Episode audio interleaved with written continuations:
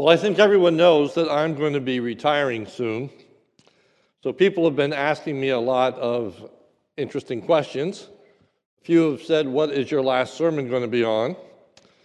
Well, before I get there, I've got to think about what was my last series going to be on, having just completed Second Kings. I gave that a lot of prayerful thought. What do I want to say at the end?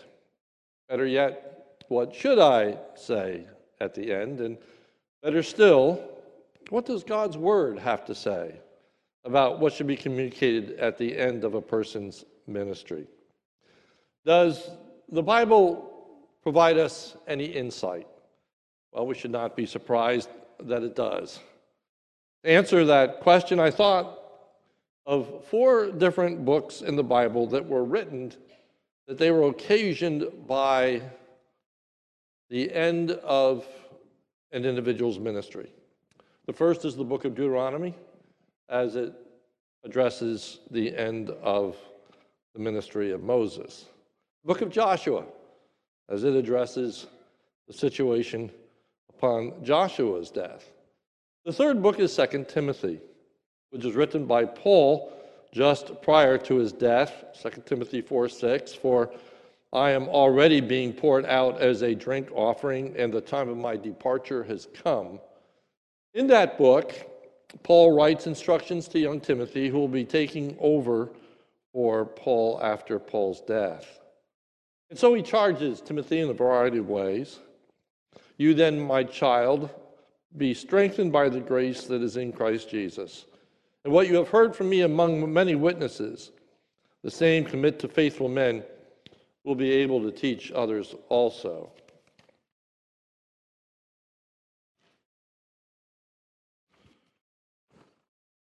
Second Timothy 2 3, share in the sufferings of God as a good soldier in Jesus Christ. Chapter 4, verses 1 2, I charge you in the presence of God and of Christ Jesus, who is the judge of the living and the dead, by his appearing in his kingdom, preach the word, be diligent in season and out of season. Reprove, rebuke, exhort with all long suffering and doctrine. I recently preached on 2 Timothy, so I wasn't going to go there again. The fourth book is the book that we're in, and that is the book of 2 Peter. Peter speaks about his rapidly approaching death. In verse 14, he says, Since I know that the putting off of my body will be soon. This is the occasion for the writing of Second Peter. The knowledge that Peter has that he's going to be dying very soon. His death is imminent. And so, in light of his death and the fact that he will not be present to minister to the people of God much longer, we have these parting words.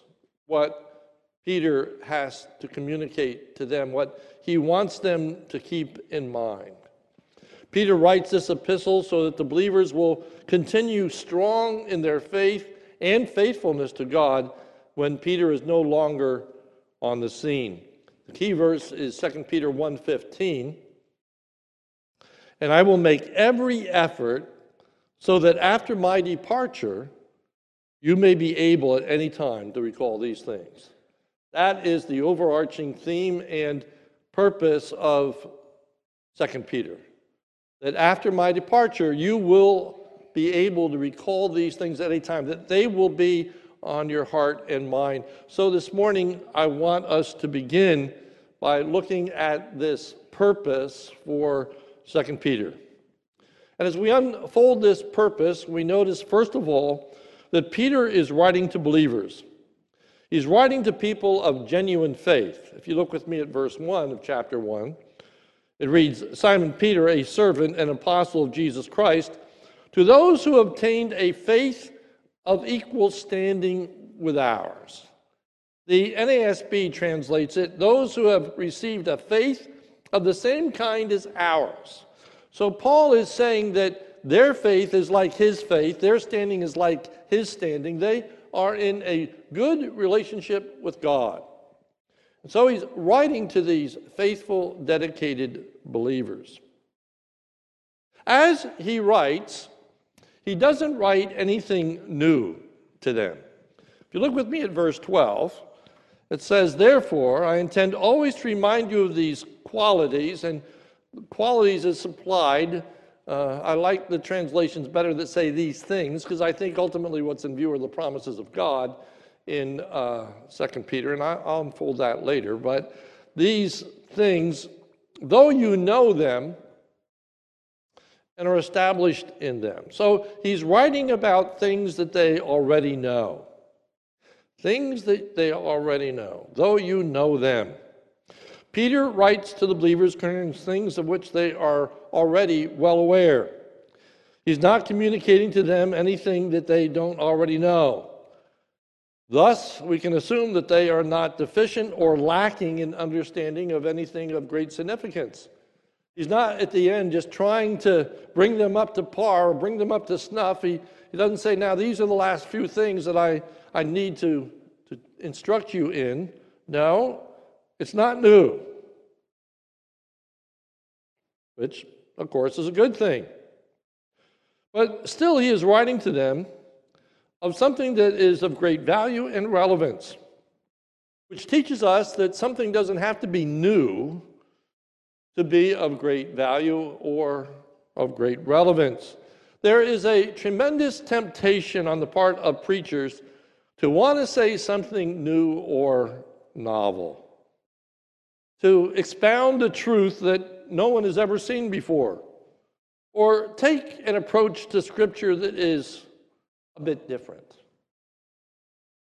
Try to spice things up a little, make things more interesting and exciting. I have something to tell you that you won't hear anywhere else. Well, the motivation to preach something new can be a good one. We don't want to be boring or just re- repetitious. We want to be relevant and current in our understanding. That is true. And we want to be constantly learning. But on the other hand, there are some real, really great dangers in trying to preach something that is uh, new. The preacher might want to look clever or creative. The pulpit is not a place to show off one's intellectual ability or gifts, or try to demonstrate intellectual superiority to all those that have come before. We're going to find out that Peter had the best of motives and reasons and writing to them things of which they already knew. This was appropriate, this was right. And even more, Peter is writing believers concerning things to which they are already committed. It isn't that they already knew them, but they are committed to these truths. Look at verse 12. Therefore, I intend always to remind you of these qualities, though you know them and now these words, and are established in the truth. It's one thing to know the truth, it's quite another to fully commit oneself to the truth. They had. They are established in the truth, they are grounded in the truth. They're fully committed to the Word of God and living it out. So the issue of his writing is not rebuke or censure. He is not trying to bring them to a place of conformity to the will and purpose of God that they are not presently fulfilling. He, he is not trying to correct something that is wrong. As he writes, 2 Peter, they are established in the truth. So if it's not something new that has to be communicated to them, and if it isn't something that needs to be corrected, in their lives, then what's the purpose? Why is this written? Well, the answer is Peter is writing in order to excite his readers and to wake them up to what God has done, is doing, and will do. Notice verse 13.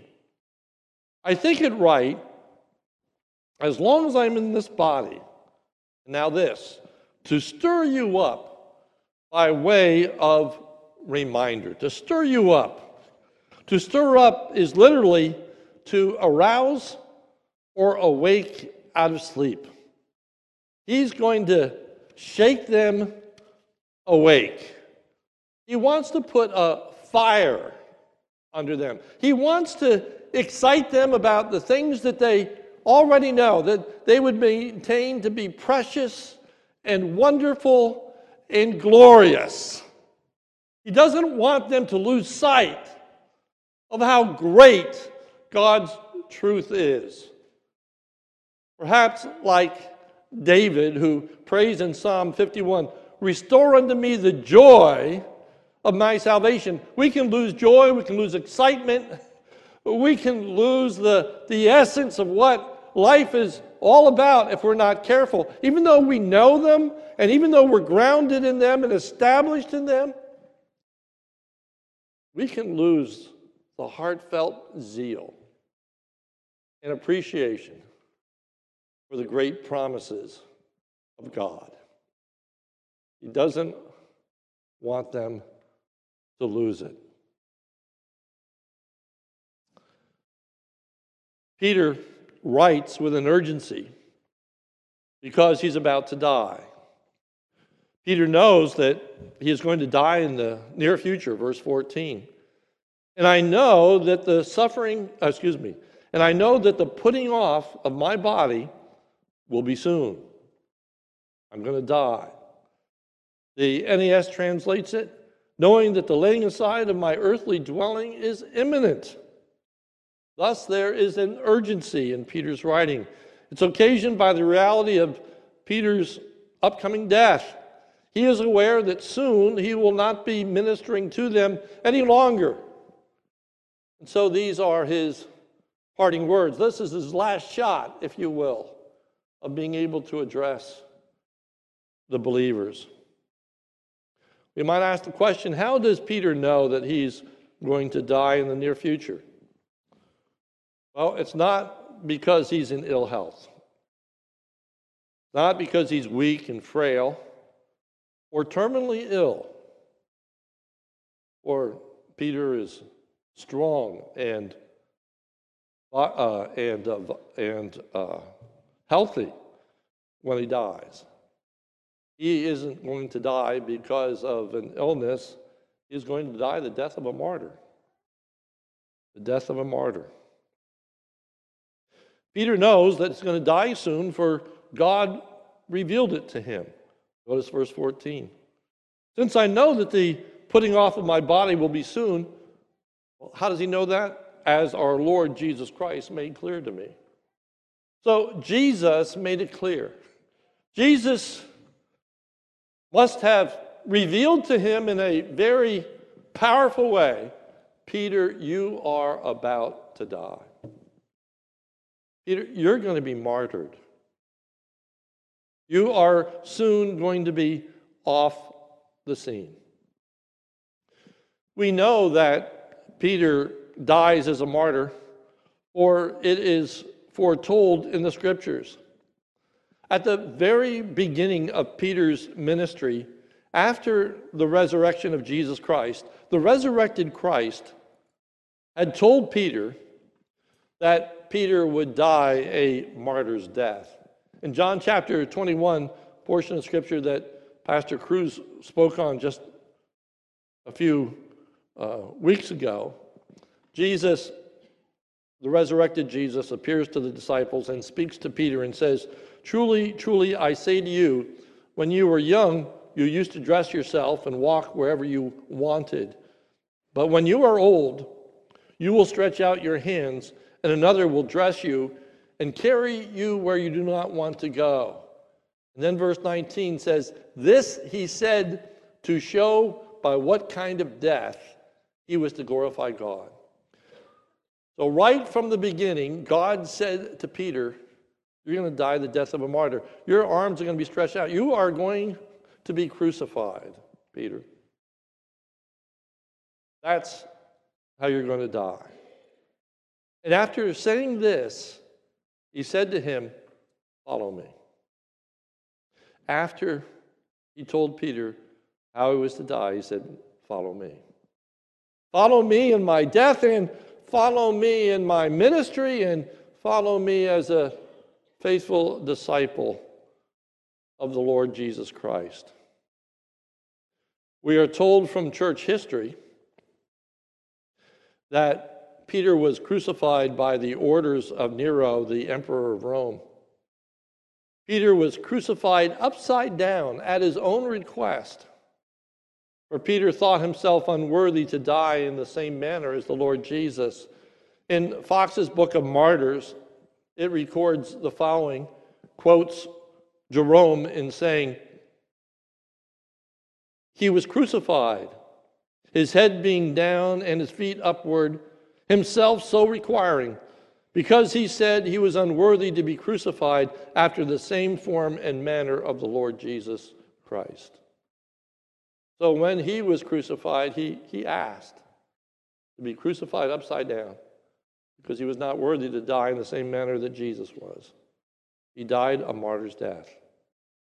And Peter, knowing that he was going to die, wanted to be faithful to the end. So he says in verse 13, I think it right as long as I'm in this body, as long as I am living, this is the right thing for me to do.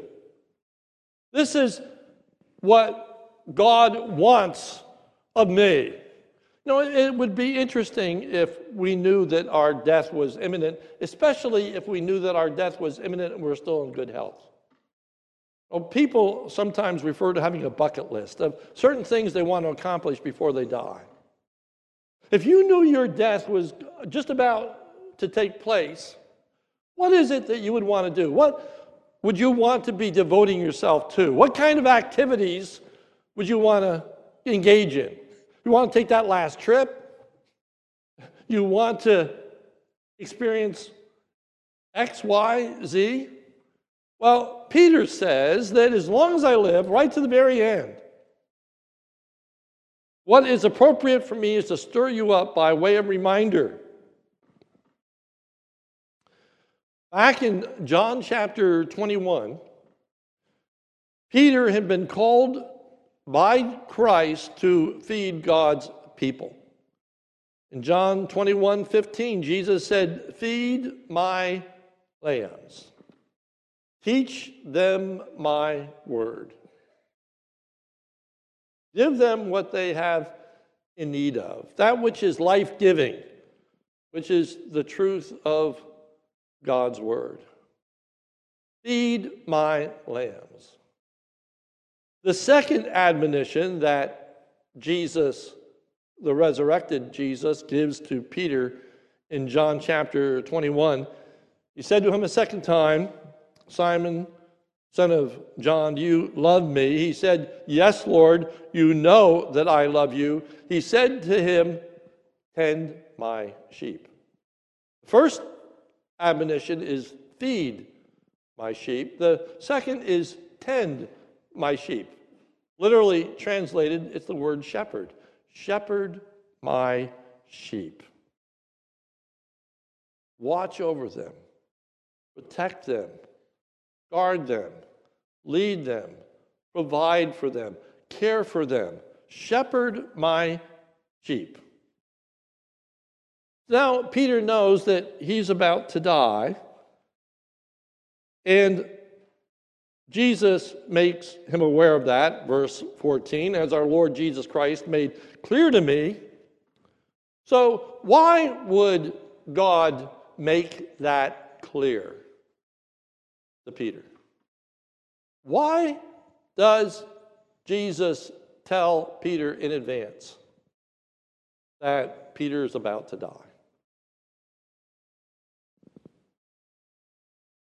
Why not let him just experience it?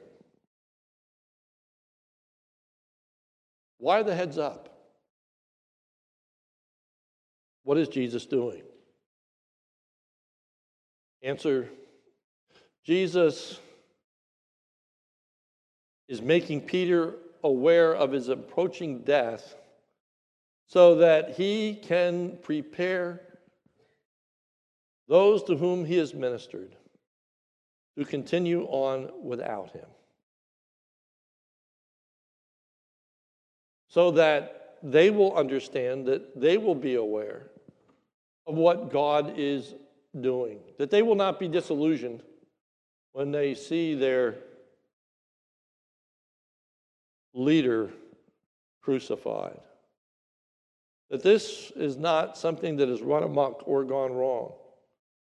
And Peter writes to the believers so that when he is dead and gone, they will not forget Peter's message, but rather keep the faith and remain faithful.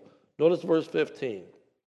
And I will make every effort so that after my departure, here's the purpose, you may be able at any time to recall these things.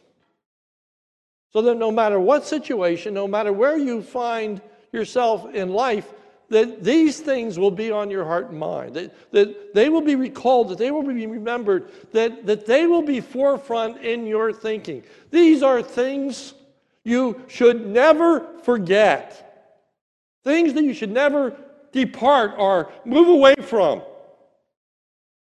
As long as you live, these are things to which you need to be dedicated. The key word is to recall. Remember not to forget. So Peter is going to remind them of the things that they already know so that they will continue in them in heart and mind. That they would not depart from them or let them go. So we have these words repeated in verse 12. Therefore, I intend always to remind you. Verse 13, to stir you up by way of reminder. Verse 15, you would recall, remind, remind, and recall.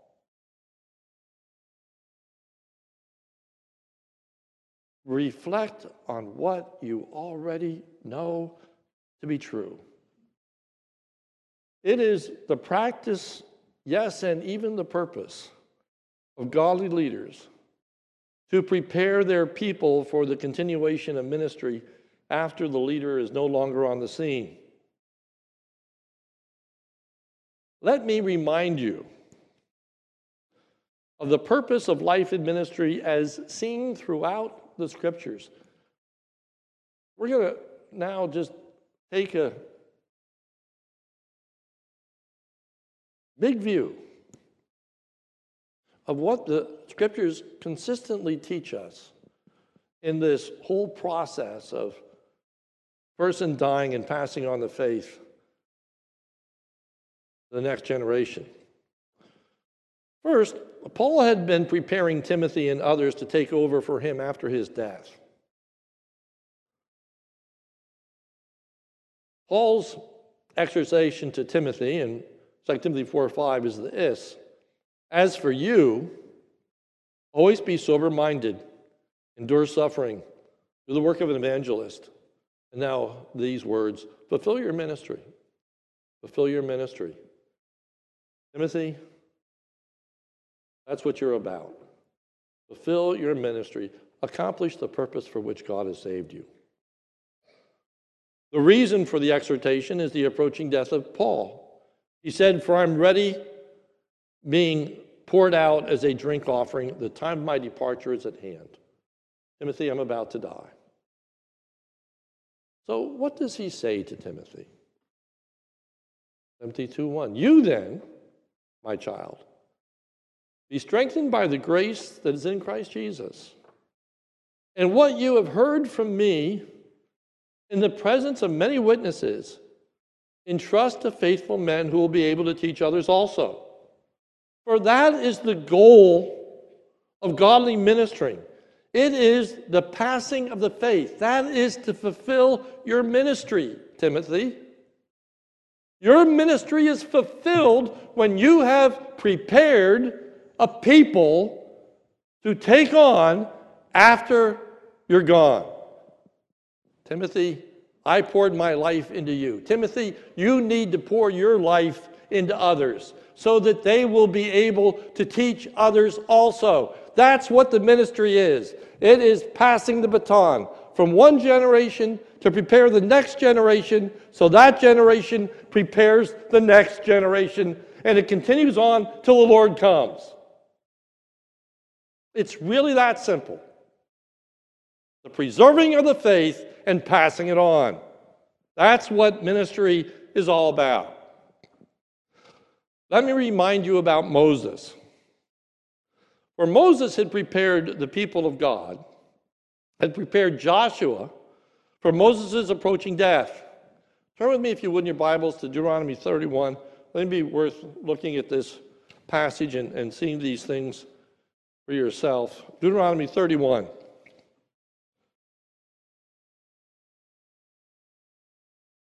Starting at verse 1 of Deuteronomy 31.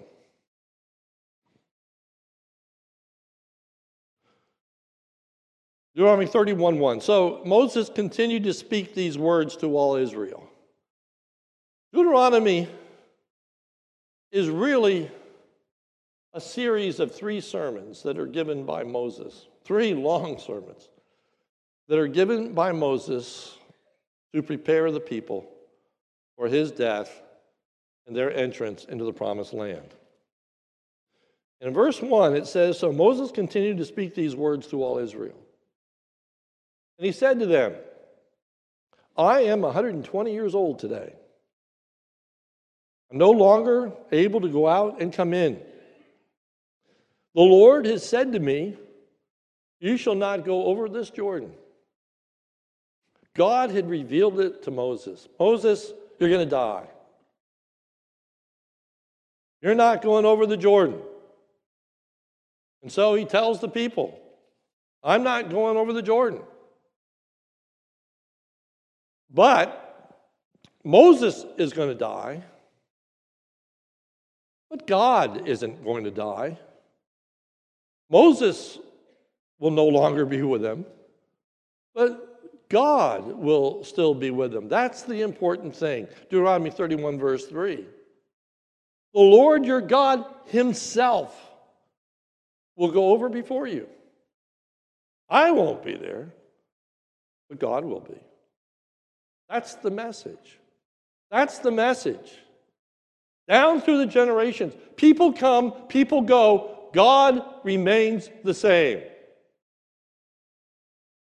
God is with his people in every generation.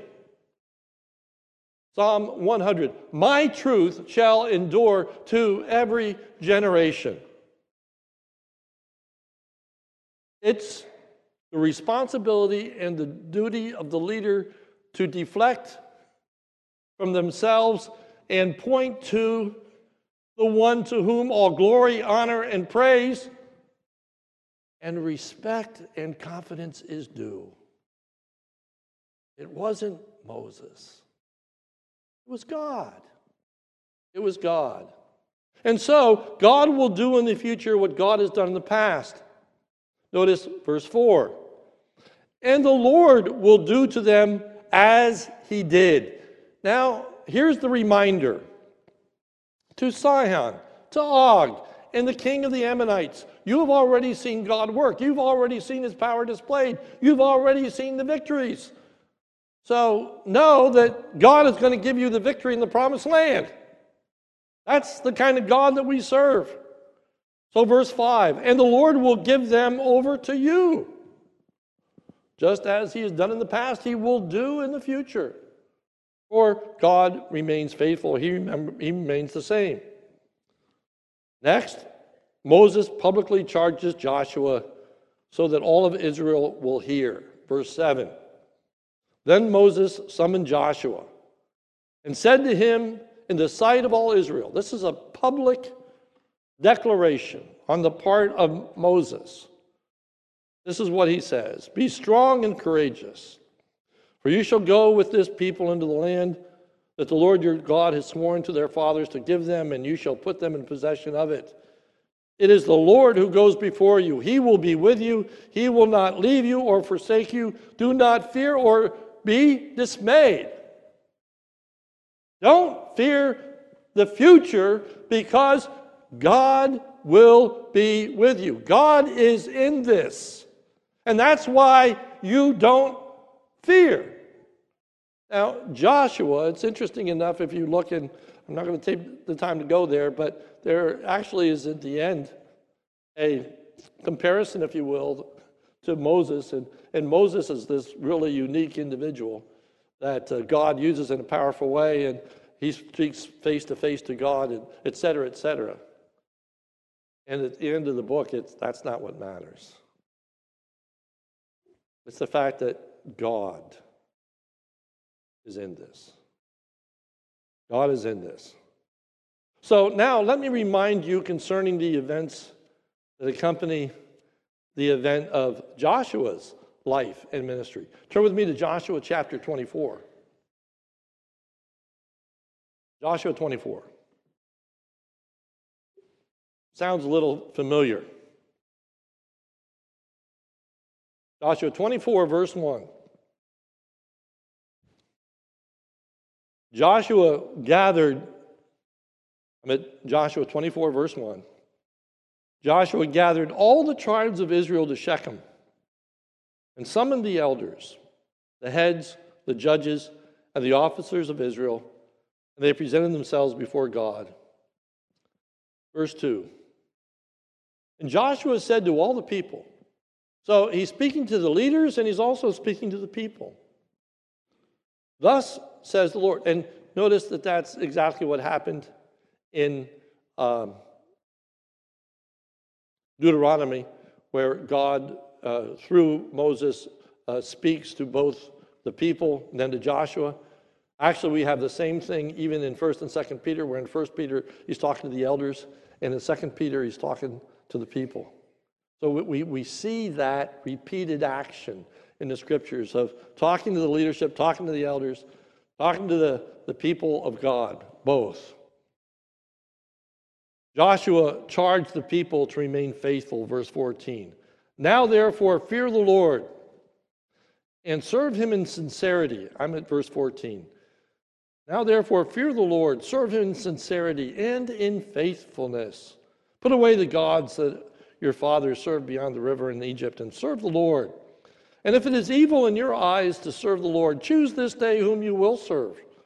Whether the gods of your fathers served in the region beyond the river, or the gods of the Amorites in whose land you dwell. But as for me and my house, we will serve the Lord.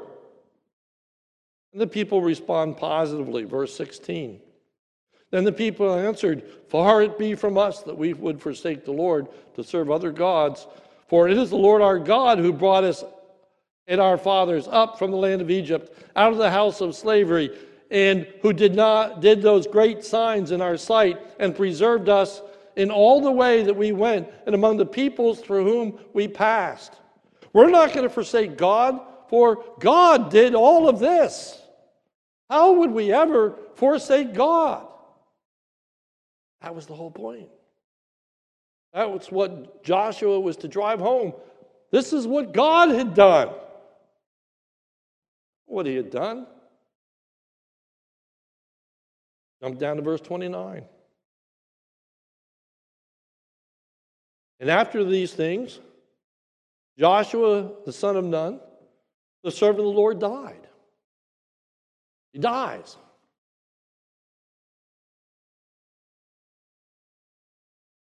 He died being 110 years old. And they buried him in his own inheritance at Timnath Serah, which is in the hill country of Ephraim, north of the mountain of Gaash. And the people continue on. Look at verse 31. Israel served the Lord all the days of Joshua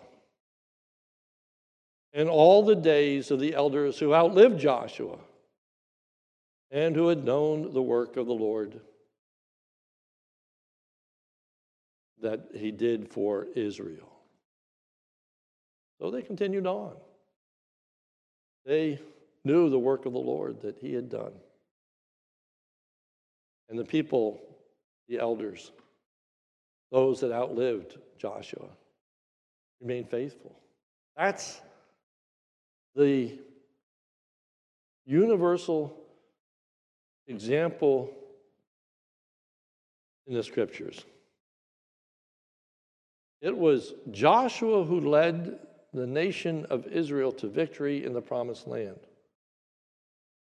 So that the faith of God's people and their service to God will continue in the generations to come. Don't miss that. They were led into the promised land not just to live cushy lives. But God led them into the promised land so that they and future generations would love and serve Him. Don't lose sight of the Lord and don't fail to see what God has done in preparing people for continued faith and ministry. Rejoice in a God who maintains the passing on of faith and ministry and will continue to do so until he comes. God will bring to completion what he has started. Remember, what God has done, God will continue to do, and what God has done is what God calls the church to do. God raises up the next generation to love and serve the Lord so that they, in turn, will raise up the next generation to love and serve the Lord. The process goes on and on and on. It's been handed down to us for centuries, for millennia. Acts 13:36 is significant. Listen to what it says concerning David. For David, after he had served the purpose of God in his own generation, fell asleep and was laid with his fathers and saw corruption.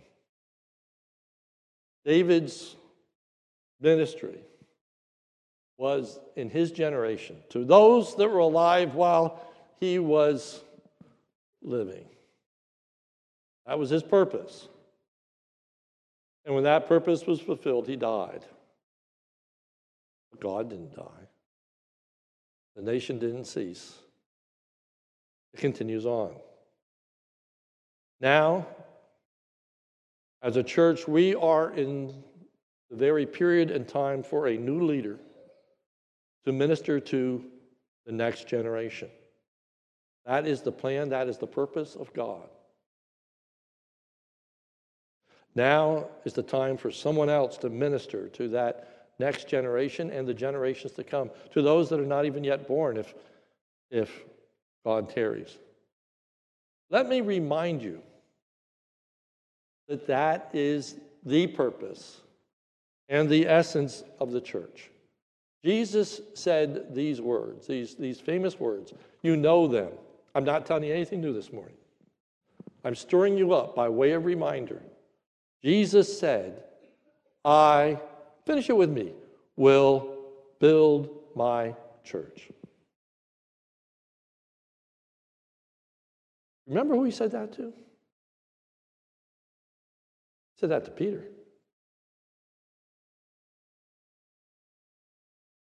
In the very early days of Peter's ministry, Peter, I will build my church.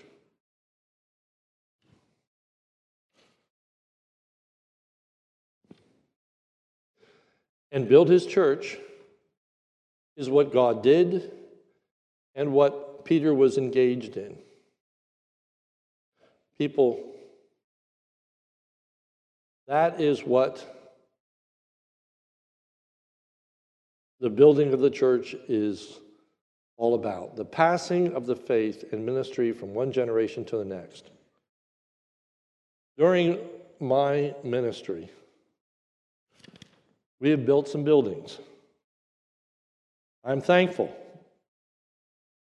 for the buildings. I'm thankful for this sanctuary. Thankful for the opportunities that are present. We have built some buildings. But that's not what I'm really excited about this morning. And that's not really what God called me to do. God didn't call me to build buildings. God called me to build his church. His church. That is people that will be faithful and prepared to serve after I'm gone. It has been my passion from the very beginning. Anyone who can reflect and remember the beginning of my ministry, I kept praying for opportunities for people that I could disciple and groom. It's been my passion from the very beginning, continues to this very day, to prepare and equip the next generation for faithfulness and for ministry. So that they, in turn, can prepare the next generation for faithfulness and ministry.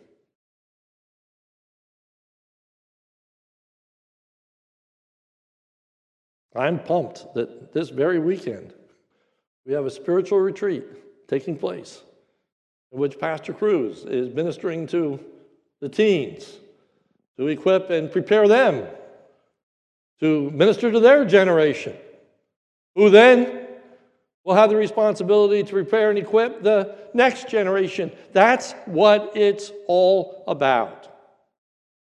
To pass on the faith and the faithfulness of ministry to the next generation. You see how easy it is to forget it. We all know it. We all know that the Great Commission is to make disciples, to prepare the next generation. That's what it's all about. But it's so easy to lose sight of it. It's so easy to forget it. It's so easy not to be excited about it. We need to rejoice in the people that God is raising up to serve Him and to proclaim His word. It's exciting. We need to see God at work. Moses' concern was that the people wouldn't see what God had done. And if they don't see what God has done and is doing, they're going to be fearful and afraid of the future. But if you can see the hand of God, if you can see God at work, if you can see a sovereign God who knows the beginning from the end and has a plan in what he is doing,